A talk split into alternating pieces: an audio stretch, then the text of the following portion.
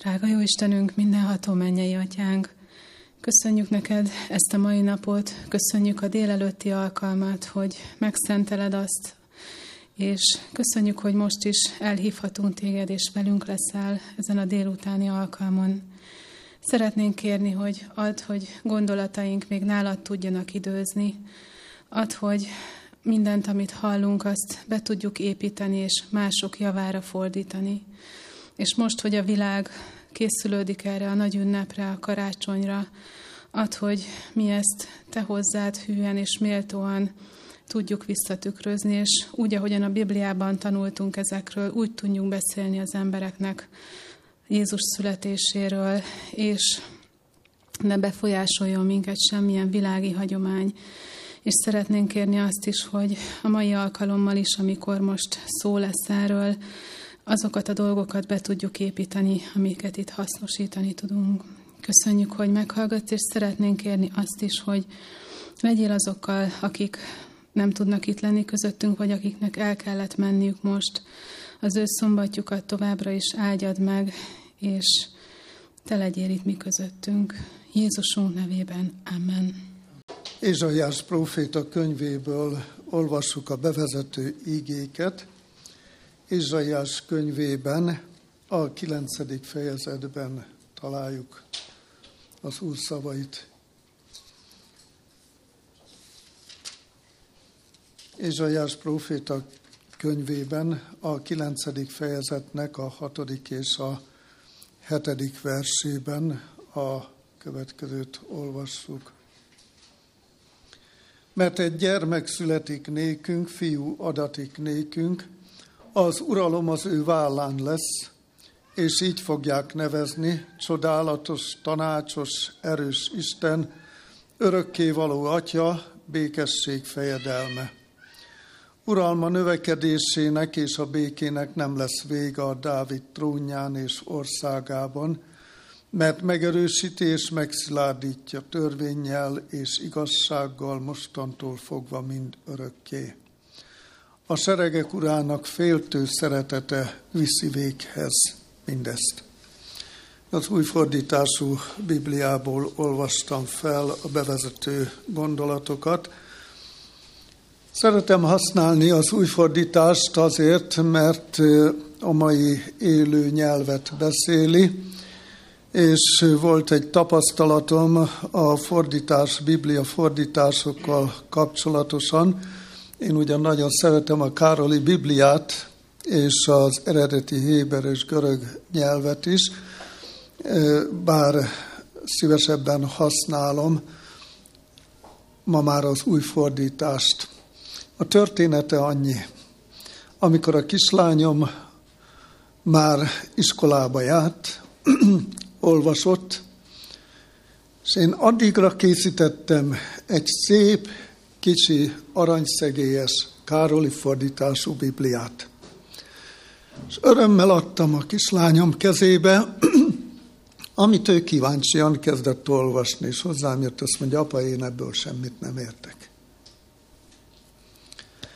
Akkor én megértettem azt, hogy ma, amikor a szószékre állok az Úr igéjével, akkor nekem azt a nyelvet kell beszélnem, amelyiken az emberek gondolkodnak, és amelyiket használják. Ennyi a történet annak, hogy én áttértem a Károli Bibliáról az új fordításúra, miközben az előkészületnél előszeretettel használom mind a kettőt. Mit olvastunk? Gyermek születik nékünk, fiú adatik nékünk.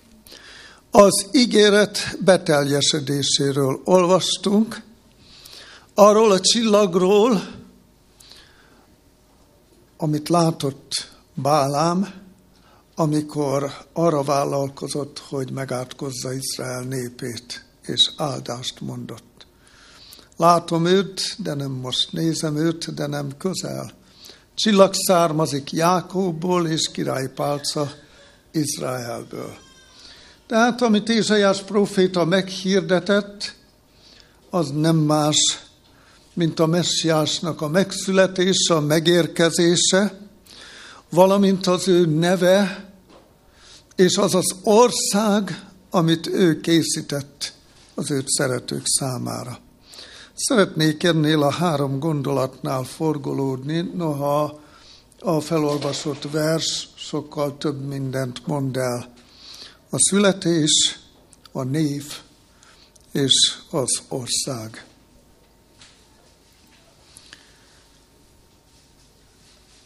Délelőtt utaltam a csillagászatnak néhány kutatására, amit ismereteim szerint és a feljegyzések szerint a napkeleti bölcsek figyelembe vettek. És amikor a messiás születéséről és megérkezéséről gondolkodunk, akkor sem lehet figyelmen kívül hagyni a csillag szót, a származást, a születést, az ő nevét, és amiért jött.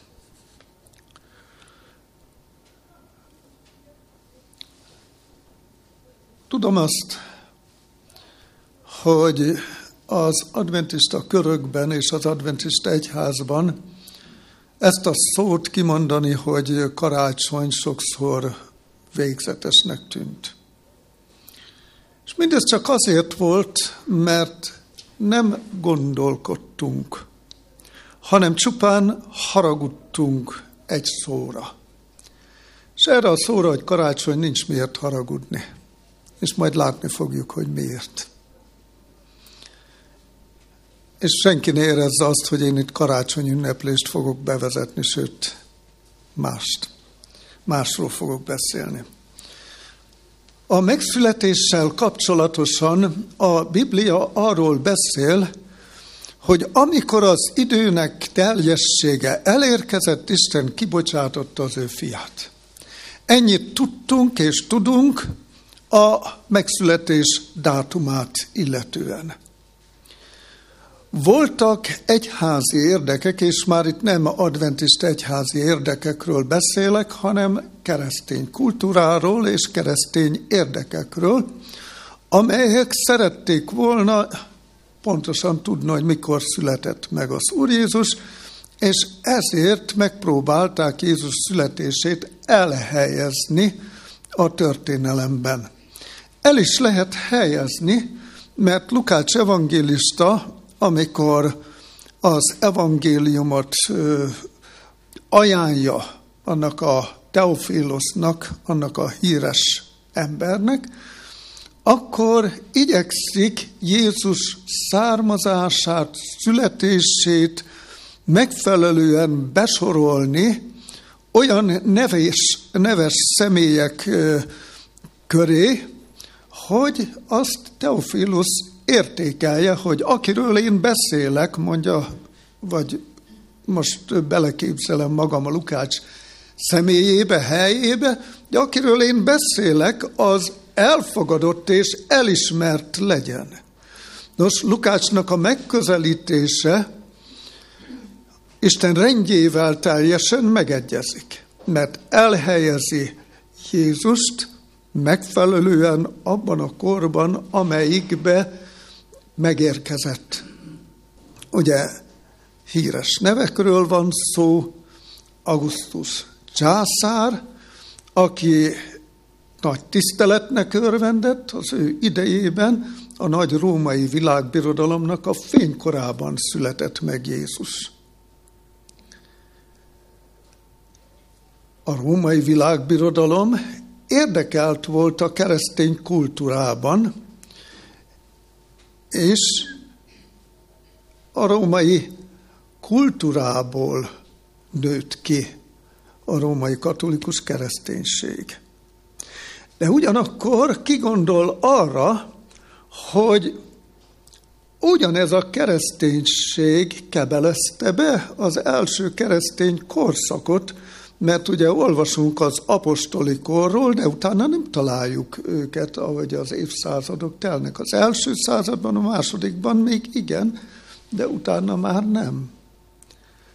És a biblikus kereszténységet gyakorlatilag a katolicizmus kebelezte be. Az egy másik kérdés, hogy Isten szent lelke mindig gondoskodott hithű egyházatyákról, Ágoston, Kelemen, és így tovább lehetne sorolni, akik Isten tanításához és a Bibliához hűek maradtak. Azonban a Bibliában sokkal többet tudunk meg, vagy a Biblia alapján, sokkal többet tudhatunk meg Jézus születésének nem csak a, körül, a körülményeit leírja a Biblia, de az időt illetően, hogy mikor lehetett az, tehát csak hozzávetőleges időt tudunk, és már itt előre bocsátom, hogy az egyáltalán nem a karácsony.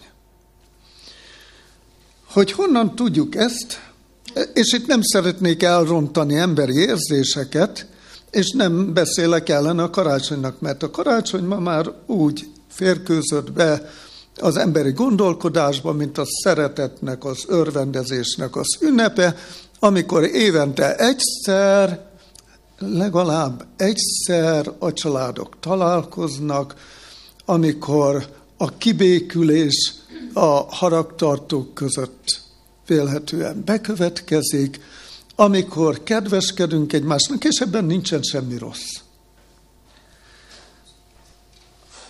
De bennünket kell, hogy foglalkoztasson az a idő vagy intervallum, ahová és amikor vélhetően Jézus megszületett. És azt is el fogom mondani, hogy miért van ez így. Hogy nekünk érdemes ezzel foglalkozni és gondolkodni. Nem csak azért, hogy többet tudunk meg, hanem azért, mert az üdvösség történetben közelebb kerülünk ahhoz, akiről beszélünk és akiről gondolkodunk. No, elindulunk az ő szüle, Jézus születését illetően, egy nemzetségtáblázatot kell, hogy a gyülekezet figyelmébe ajánljak. Két nagy nemzetségtáblázat van a Bibliában, ami Jézussal szoros kapcsolatban áll. Az egyik nemzetségtáblázat a Máté evangéliumában olvasható, a másik nemzetségtáblázat pedig a Lukács szerinti evangéliumban. A Lukács szerinti evangélium harmadik fejezetében található nemzetség táblázatnak a segítségével eljutunk Ádámtól Jézusig, és ez azért érdekes, mert az érett férfikor, amikor Jézus fellép és megkezdi szolgálatát, az a 30 év, és ez itt ebben a nemzetség táblázatban felismerhető. A másik a történelem, és ugye délelőtt utaltam három jelentős történelmi évszámra, Krisztus előtt 7, Krisztus előtt 6 és Krisztus előtt 5. És ezek az évszámok segítenek nekünk abban, hogy Jézust jobban el tudjuk helyezni a mi gondolkodásunkban, gondolatmenetünkben. Krisztus előtt hét, mint csillagászati esemény, ez nem igazán jöhet számításba, de van még ami, tehát én most nem fogom megfejteni azt, hogy Jézus pontosan mikor született, senki benne legyen ilyen kérdés, mert ezt nem tudjuk megfejteni, de megközelítőleg eljutunk valahová, és majd látni fogjuk, hogy üdvösség történet szempontjából az fontos lehet. Tehát vannak még támpontjaink, említettem a napkeleti bölcseknek a számítását a csillagok járása alapján. A következő pedig a harmadik Herodes, mert ugye Lukács neves személyek közé sorolja be, és neves uralkodók idejében helyezi el a mennyei királyt. És ott, ott szerepel Heródesnek a neve is. Nagyon érdekes, hogy amikor a Biblia beszél az Isten egyetlen egyéről, az abszolút szentről, tisztáról, és arról, hogy hogyan lesz az Isten emberré, és hogyan lesz Jézus egy személyben Isten és ember. Ez egy csodálatos leírás, úgy nevezi ezt a teológiai tudomány, hogy krisztológia, és Bejtestvérnő ezzel kapcsolatosan pedig azt mondja, hogy ezen fel lehet emelkedni, és el lehet rajta csúszni. És nagyon sokan elestek miatta akik feletté bölcselkedtek, de akik arra, ahhoz ragaszkodtak, ami a Bibliában megtalálható, és a profétaság lelkének írásaiban olvasható, azok lelkiekben felemelkednek és közel jutnak az üdvözítőhöz. Semmi más, nem le, semmi más célja nem lehet az adventista ige hirdetésnek és ige tanulmányozásnak, mint az, hogy Jézushoz közel jussunk. Most a történelem azért nagy Heródesnek, illetve Heródesnek az idejét, aki helytartó volt Augustus császár idejében. A történelem azért ezt nem felejtette el, ezt az évszámot. Ez Krisztus előtt 37 és 4 között volt. És ahogy közeledünk a messiás születéséhez, akkor itt fel lehet tenni kérdéseket, mert hogy ha Krisztus előtt 37-et nézzük, az túl korai lenne, mert ugye Lukács megjegyzi az időt, hogy Jézus 30 éves, amikor az ő szolgálatát megkezdi, az érett férfikort említi. Krisztus előtt négy, pedig azért nem lehetett Jézus születését illetően, mert Herodes Krisztus előtt négyben halt meg, Krisztus előtt négy március végén halt meg. Ezt is tudja a történelem. Herodes pedig egy gyermekgyilkossági rendeletet adott ki, hogy minden két éven aluli gyermeket meg kell ölni, mivel ugye a napkeleti bölcsek nem mentek vissza hozzá, ő nem tudott elmenni, hogy az ő gonoszságát kifejezze, és ott megölje, vagy megölesse a gyermeket, ezért egy királyi rendelettel megpróbálta az újszülött életét elvenni. Azonban nem felejthetjük el azt, hogy Jézus a Szentlélektől származik, embertől született. És akitől származik, az vigyázott rá. Az vezette őt földi pályafutása során is, és ezt tudjuk a profétaság lelkének írásából és a Biblia alapján. Így tehát, amikor Jézus megszületett, hiába való volt Heródesnek a rendelete, mert az Úr vigyázott az ő egyetlen egyére. Az egy másik kérdés, hogy amikor ott leszünk a számonkérés napján, hogy az Úr hogyan döntött azoknak a ártatlan gyermekeknek a sorsáról, akik azért haltak meg, és azért nem nőhettek fel, mert Jézusnak életben kellett maradnia. Ezek nagyon mély teológiai kérdések, de minden jó érzésű embert foglalkoztat, és sokszor feltették már nekem is a kérdést, hogy mi lesz azokkal a gyermekekkel.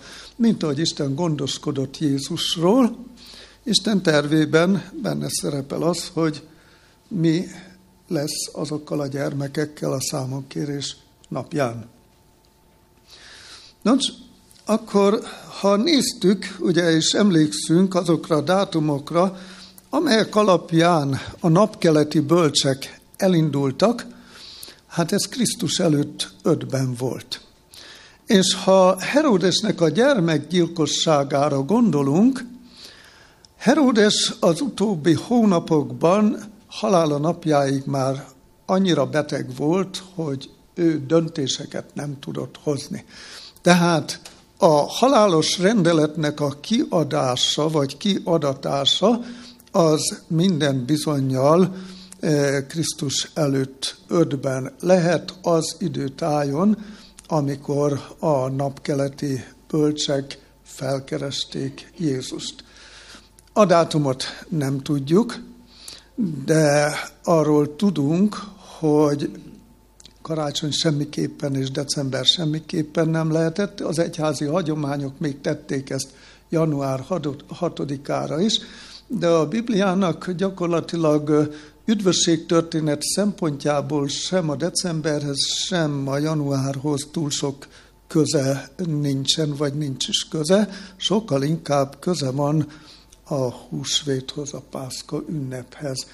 És ebből következik, mivel Jézus földre jövetele üdvtörténeti esemény, sokkal inkább a kutatók abba az irányba hajlanak, hogy Jézus nem decemberben, nem januárban születhetett meg, hanem húsvéthoz közeli időpontban. Rejtve marad előttünk Jézus eljöveteléig, de az biztos, hogy a Pászka ünnepnek van a legnagyobb jelentősége a Bibliában, a zsidó rendtartás és ünnepek szempontjából, mert a Pászka ünnepből mi is átvettük azt, amit az Úr Jézus elrendelt, amikor az Ószövetséget bezárta, az új szövetséget megnyitotta, akkor ő úrvacsorát osztott a 12-nek, de ugye a végére csak 11 maradt, és a 11 tanítványjal indult útjára az evangélium, majd később kiegészítve a 12-t, majd tovább bővült a kör. Tehát a messiás születésével kapcsolatos érdekességek összevetve a csillagászati eseményeket a Biblia jövendőléseivel, arra következtetésre jutunk, hogy nem kell haragudni arra a karácsonyra, mert Jézus sokkal inkább húsvéthoz közel időpontban születhetett meg, mert említettem délelőtt, hogy amikor megérkeztek a bölcsek Jeruzsálembe, a csillag elvezette őket, akkor a csillag a templom felett megállt. És ahogy én gondolkodtam erről, hogy vajon miért olyan emberek, akik a szentiratokban nem jártasak, olyan emberek kapnak ebben valami tanítást, akik a Jeruzsálemi templomba se mehettek be teljesen, csak az udvarig jutottak el, a templom felett megáll a csillag. Megáll azért, mert az Úr, és akit ő elküldött, és az ember. Elmélyült kapcsolatba kell, hogy kerüljön az Úrral, a messiással, a szabadítóval, és az ő házával, a templommal, az Isten találkozásának a színhelyével. Jó, sokan hivatkoznak arra is, hogy hol kell Istent imádni. Az Jézus mondta, sem nem ezen a helyen, sem nem másik helyen, nem Jeruzsálemben, meg a Garizim hegyen, hanem lélekben, szívben. Ez a legjobb, de a templom nem maradt ki Jézus gondolkodásából. És ezt emlékezzünk rá, hogy Nikodémus is nagyra becsülte Jézusban, hogy a templomot fontosnak tartotta. Mert a templom az más, mint az én házam. A templom az úrháza, még akkor is ezek falak, mert ez, ezen a helyen másként találkozunk az Úrral, mint a hétköznapokban. Nos, tovább haladva, a születésével kapcsolatosan ez csak egy érdekesség volt. A származása elmondja a Biblia, hogy az övéi közé jött, az ő népéből származik, a Dávid trónján kellett neki megérkeznie, a Dávid trónjára, és a Dávid neve még ma is mindent jelent a zsidóknak. Valaki elmegy Jeruzsálembe, elmegy a Dávid városába, Jeruzsálemnek arra a részére, nem hagyhatja ki azt, hogy a Dávid emlékhelyet, a hatalmas koporsót megnézze, mert valahol talán a csontjai valahol ott szóródtak szét, ezt sem tudjuk pontosan, de egy emléket állítottak fel Dávidnak, mert a Dávid neve mindent jelent. Csillag származik Jákobból, királyi pálca támad Izraelből, és Jákob és a messiás megérkezéséig, mint egy ezer évvel korábban Jézus születése előtt ott van Dávid, és őt megelőzően pedig az első király Saul, akinek a királysága annyit jelent, hogy Másá felkent, ugye az úr azt mondta, Sámelnek kenje királyá, majd utána Dávidot kente királyá. Tehát az első király fellépésétől kezdve az úr nagyon következetesen, mint egy ezer éven át egyre inkább erősítette fel az emberekben a messiásba vetett hitet és a reménységet. Hogy az ördög, ami ellenségünk, és Jézus legnagyobb ellensége, arra törekedett, hogy ez az üzenet és ez a várakozás ne érje el célját, azt láthattuk a délelőtt folyamán, és megláthatjuk az igéből is, hogy akikre az Úr bízta azt, hogy hűséges tanítók legyenek, a rabbik, a papok, azok nem feleltek meg az ő tisztüknek, de az egyszerű Istenfélő ember, aki becsületesen reménykedett várva az Isten vigasztalását, mint Simeon és Anna, és sokan voltak hasonlók, majd Isten országában fogunk azokkal találkozni, de a Biblia ezeket a kimagasló személyeket, mint üdv történeti eseményt megemlíti, és az ő hitüket, reménységüket, messiás várásukat példaként állítja elénk, hogy a mi Jézust várásunk hasonló legyen a Simeonéhoz és az Annáéhoz. Férfiak és nők egyaránt hasonló lelkülettel és jellemmel bírjunk. Tehát az ő születés, hogy az ő népe közzé jött, az ő népe nem fogadta be őt, és már az ő szolgálata során láthatjuk azt, hogy a zsidók tehát a saját népe, noha gyűlölt ellenségként nézett a samáriaiakra vagy a környező népekre, minden bizonyal emberileg nézve volt okuk. Hát a gyűlöletet azt mindig tiltotta az úr, tehát arra lehetett okuk, hogy valami sérele, sérelmet hordoztak magukban, de azt sem szabad lett volna hordozni, mint ahogy nekünk sem lenne szabad hordozni. Mégis mennyit hordozunk a mi sérelmeinkből, jogosan vagy jogtalanul, teljesen mindegy, tehát nem szabad ilyet hordozni. De mégis a zsidók, amikor ezt ápolták magukban a gyűlölködést, különösen samáriakkal szemben, akkor Jézus Samárián is keresztül ment, aztán embereket nyert meg Samáriából is, és hát az evangéliumot hirdette mindenkinek, mert ő az övé közé jött, de nem csak az övéért, hanem az egész világot váltotta meg az Isten Krisztusban, és az egész világnak, az egész lakott földnek hirdette ki kegyelmi rendeletét ott a kereszten. Az ő származása, az ő származását azt soha nem titkolta, soha nem tagadta, ő vallotta, azonosult azzal a néppel, amely közé jött, és amelyikből származott.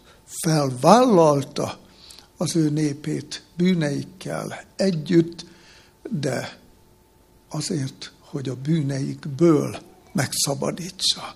Mert az ígéret úgy szól, hogy fiú születik, és Máténál úgy olvassuk, hogy szül pedig fiat, nevezd annak nevét Jézusnak, mert ő fogja megszabadítani az ő népét annak bűneiből. Tehát felvállalta a zsidó népet,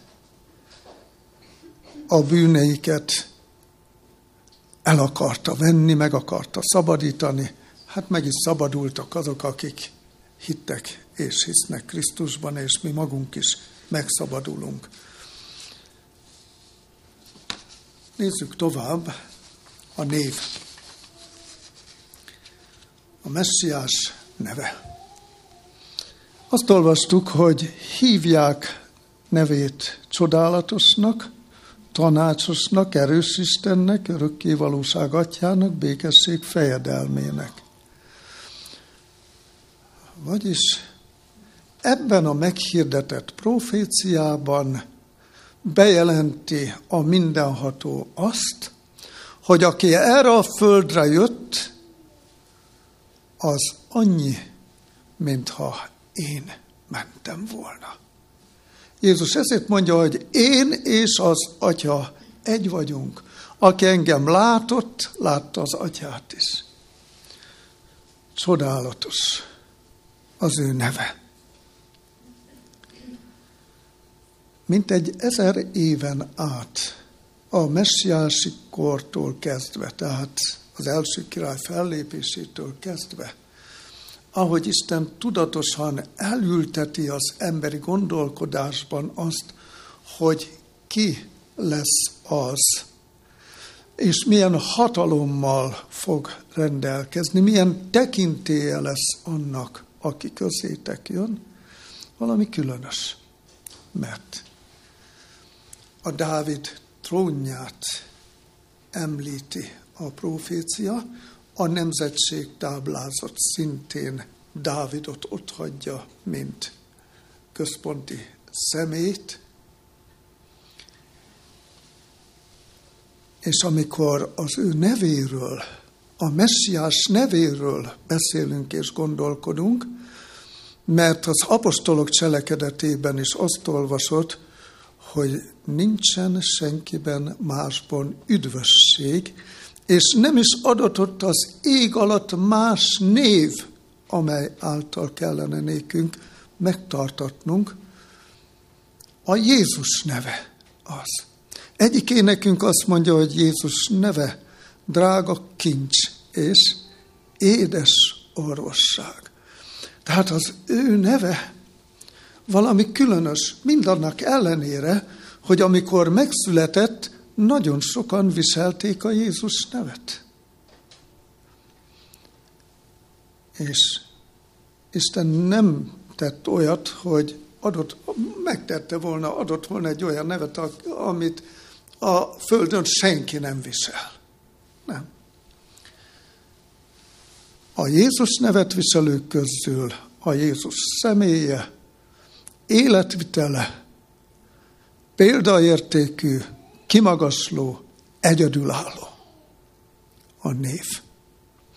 És amiért ott szerepel a nemzetség táblázatban Dávid, az azért van, mert hogy említettem, hogy milyen nagyra tartják ma is Jeruzsálemben Dávidot. Mindent jelent Izraelnek Dávid neve. Azért, mert ha a Dávid királyságánál nem lett volna nagyobb az, amit az Isten a messiásban meghirdetett, vagy Salamonnál nem lett volna csodálatra méltóbb az, akit az Isten elküldött, akkor az emberek nem figyeltek volna rá. Tehát Dávid neve, Salamon neve, mind-mind csodálatra ébresztette az embereket, de Istennek az volt a célja, hogy a legcsodálatosabbra figyeljenek.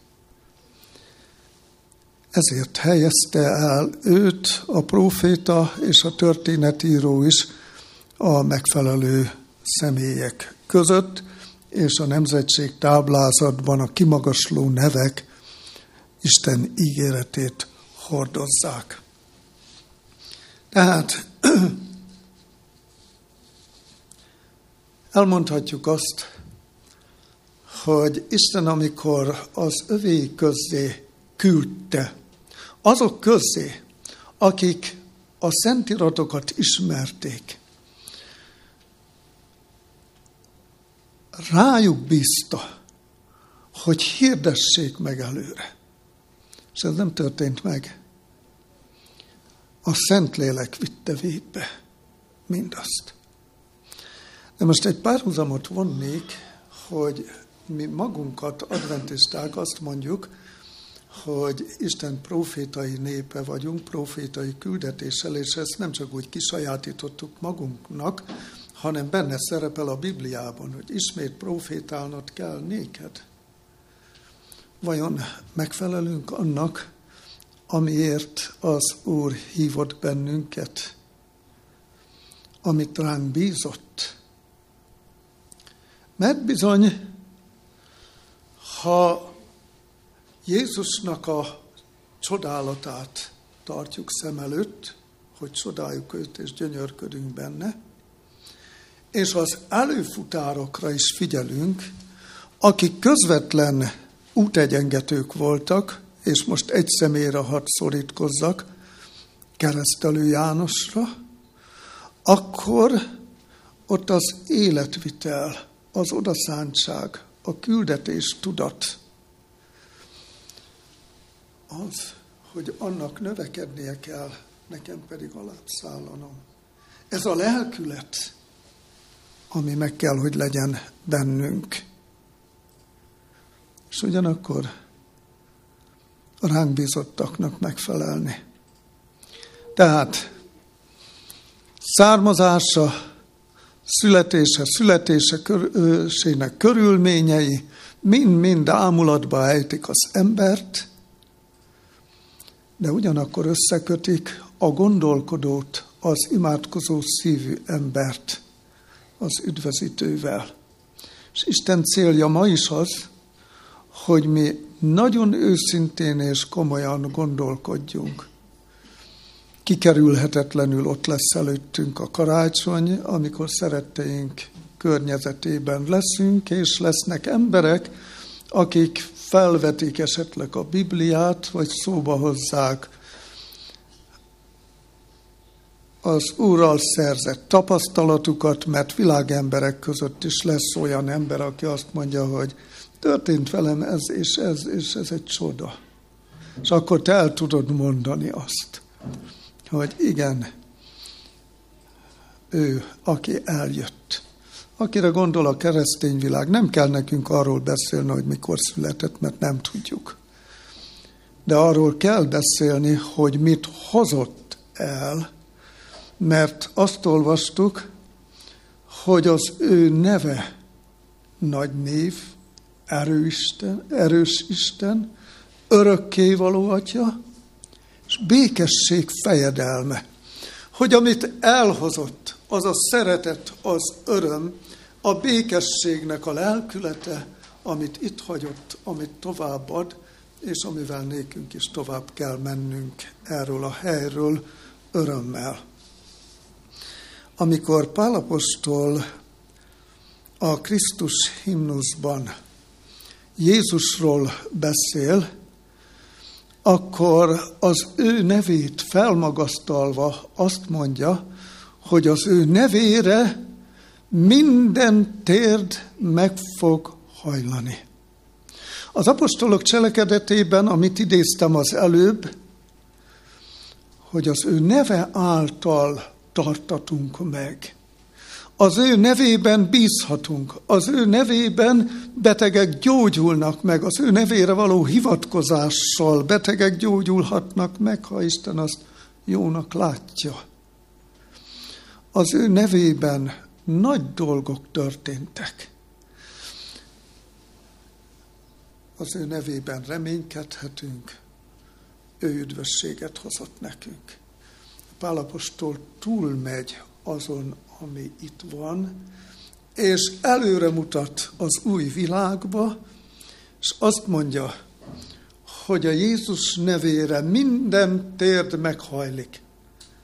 Mennyeieké, és ezt tesz első helyre, mert Jézus előtt ma minden térd a mennyben meghajlik, ha megnyílnának a mi szemeink és betekintést nyernénk a menny dicsőségébe, úgy, mint János apostol vagy vejtestvérnő kapott ilyen betekintést, akkor láthatnánk azt a mennyei dicsőséget, azt a mennyei pompát, amit fel sem tudunk fogni, el sem tudunk képzelni, mert minden értelmünket felül halad mindaz, ami ott van, és amit majd ő fog hozni. Tehát azt mondja Pálapostól, hogy a Jézus nevére minden térd meghajlik mennyeieké, és ez folyamatosan történik, földieké, mert akik élünk, akik az ő nevében reménykedünk, akik elismertük őt, mint Isten küldöttjét, aki megszabadított bennünket a világból, és megszabadított bennünket a mi bűneinkből, és az ő követségére hívott, hogy kövessük őt, és legyünk az ő követei, hogy beszéljünk róla, hogy mutassuk be őt a világnak, azt mondja Pálapostól a mi térdeink is. A mi térdeink meghajlanak ő előtte. És nagyon sokan a föld lakói közül, én nem tudhatom azt, hogy hányan térdelnek le a Jézus nevére és a Jézus nevében. Függetlenül attól, hogy adventisták vagy egyszerűen átlag emberek, akik semmilyen vallásos közösséghez nem tartoznak, de lelkük mélyén hisznek és érzik, hogy valaki előtt le kell térdelnem, és az a valaki lelkük mélyén késztette őket arra, hogy hajtsanak térdet, mert Jézus nevére történik ez. Az Úr a szívek vizsgálója, de biztos, hogy van ilyen, és sokan vannak, csak arra várnak, hogy a trombita egyszer biztosan szóljon, még egyszer biztosan szóljon az adventisták ajkán. Mert volt, amikor biztosan szólt, és akkor tömeges megtérések voltak még Magyarországon is. És ha még egyszer biztosan fog szólni a trombita, mert az ő nevében reménykedsz, az ő eljövetelét szilárdan hiszed, megingás nélküli adventista vagy, akkor a beszédet nyomán hinni fognak Krisztusban. Ez Isten célja és vágya. Tehát Pálapostól azt mondja, amikor Jézust felmagasztalja, minden térd meghajlik, mennyeieké, földieké, és túl megy ezen. Azt mondja, nagyon sokan már nem tudják megtenni, mert befejezték földi pályafutásukat, és a föld alatt valóké is. Eljön a nap, amikor Jézus eljön az övéiért, és az ő hívó szavára kijönnek a sírból, első dolguk lesz, amikor meglátják az üdvözítőt, hogy az ő egész lényük meghajlik Jézus előtt. És itt érkeztünk el ahhoz a ponthoz, amivel be is fejezem, az ő országa. Mert azt olvastuk, hogy uralma növekedésének és a békének nem lesz vége a Dávid trónján és országában. Megerősítette a Dávid trónját, megerősítette azt az országot, amelyikben Dávid volt király, és a, az ország neve, híre megmarad az idők végéig, Izrael a nyugtalan föld, az idők végéig ott lesz a köztudatban a szent föld, mert abban az országban sajátos körülmények között szerénységben, szegénységben érkezett meg a Dávid trónjára a leggazdagabb. Az, aki életet tud adni az, aki életet tud teremteni, az, aki új szívet tud adni. Csak bízzál és reménykedjél benne, és kérjed őt. És az ország, amely itt a földön időleges, és nem töltötte be tisztét, ez az ország átnyúlik az örökké valóságba, mikor egy új világ veszi kezdetét. Mert Jézus azért jött el, hogy aki hisz, az el ne vesszen, hanem üdvözüljön. Ő azért jött el, hogy megkeresse és megtartsa azt, ami elvezet, elveszett. Az elveszettek mi vagyunk, a bajba jutottak mi vagyunk, az erőtelenek mi vagyunk, és akkor leszünk erősek, ha a Szentlélek azzá tesz, ő azzá tesz bennünket, ha engedjük. Tárjuk ki teljesen a mi szívünket és a mi egész lényünket előtte, mert ha most neki adjuk önmagunkat teljesen, biztos, hogy nem fogunk kimaradni abból az országból, amelyikre nézve Jézus azt mondta távozásakor, elmegyek, helyet készítek néktek, és ha ez megtörténik, ismét eljövök, és magamhoz veszlek titeket, hogy ahol én vagyok, ti is ott legyetek. Kedves testvéreim, barátaim, ezekben a napokban, amikor egy kicsit a munkától, a hétköznapi munkától is elcsendesedünk, családi környezetben kikapcsolódunk, akkor beszélgessünk az Isten egyetlen egyéről, a szabadítóról, aki különösen közel jön hozzánk, akkor, amikor elcsendesedünk. Olykor mi a feleségemmel szoktunk beszélgetni bibliai dolgokról is. És egyre többet kell róla beszélni, gondolkodni. És még egy dolog a betlehemi pásztorokra gondolok. A betlehemi pásztorok nem közönséges bárányokat őriztek, hanem azokat a bárányokat, amelyeket az áldozati szertartásra rendeltek. És Betestvérnő azt írja, hogy amikor a pásztorok őrizték a nyájat, Csöndes és kémlelték az eget, gyönyörködtek Isten teremtett világában, az égboltozatban, akkor beszélgettek arról, aki el fog jönni. És imádkoztak is azért, hogy jöjjön el a Dávid trónjára az Isten messiása. És a negyedik évezred végén amikor az időknek teljessége elérkezett. Miközben a pásztorok csendes órájukban ott a mezőn arról gondolkodtak, hogy Isten megígért nekünk egy szabadítót. Megígérte, hogy eljön a király a Dávid trónjára. És azért imádkoztak, és azon az éjszakán történt a csoda, hogy feltűnt az égen a különös állású csillag, és egyszeriben leereszkedett az imádkozókhoz, a vágyakozókhoz. Nem lesz ez másként az idők végén sem.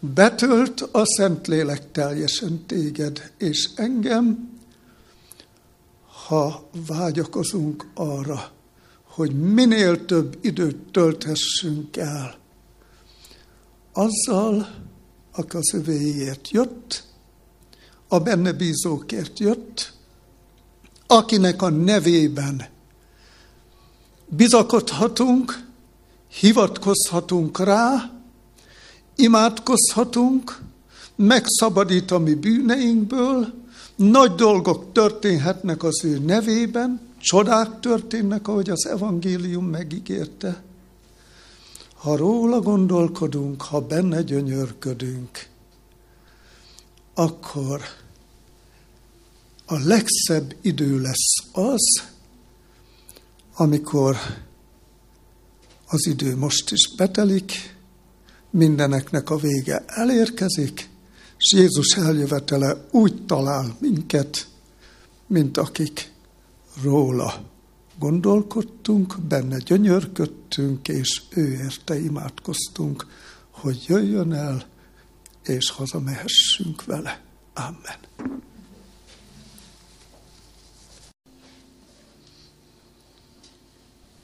hálával tartozunk neked, atyánk, ezért az időért, amit itt a te házadban tölthettünk a mai napon, és rólad, Jézusunk, gondolkodhattunk, benned gyönyörködhetünk, az üdvösségben, amit te elhoztál, abban reménykedhetünk, és abban, hogy te eljössz értünk. Urunk, te ismered küzdelmeinket, körülményeinket, de ismered szívünk érzését, és ismered vágyainkat is, titkos gondolatainkat is. Arra kérünk téged, hogy els fogjul bennünket egyre jobban. Adjad, hogy nap mint nap közelebb és közelebb kerüljünk hozzád, hogy rólad gondolkodjunk, benned gyönyörködjünk, hogy így teljességgel beratjuk azt a mi életünket. Köszönjük, hogy te már eljönni kész vagy. Bocsáss meg a mi rességünket, mulasztásunkat, és azt, hogy nem vagyunk rendben. De tudjuk azt, hogy te rendbe hozol minket. Adjad, hogy rendbe jöjjön a mi lelki életünk teljesen. Köszönjük, hogy rád számíthatunk, eddig is vezettél, megóvtál, és köszönjük az ígéretet, hogy te célba vezetsz bennünket. Köszönjük neked, hogy itt lehettünk, tanulhattunk, arra kérünk téged, mindazt, ami hasznos volt üdvösségünk szempontjából, tarts meg emlékezetünkben a mi üdvösségünkre. Amen.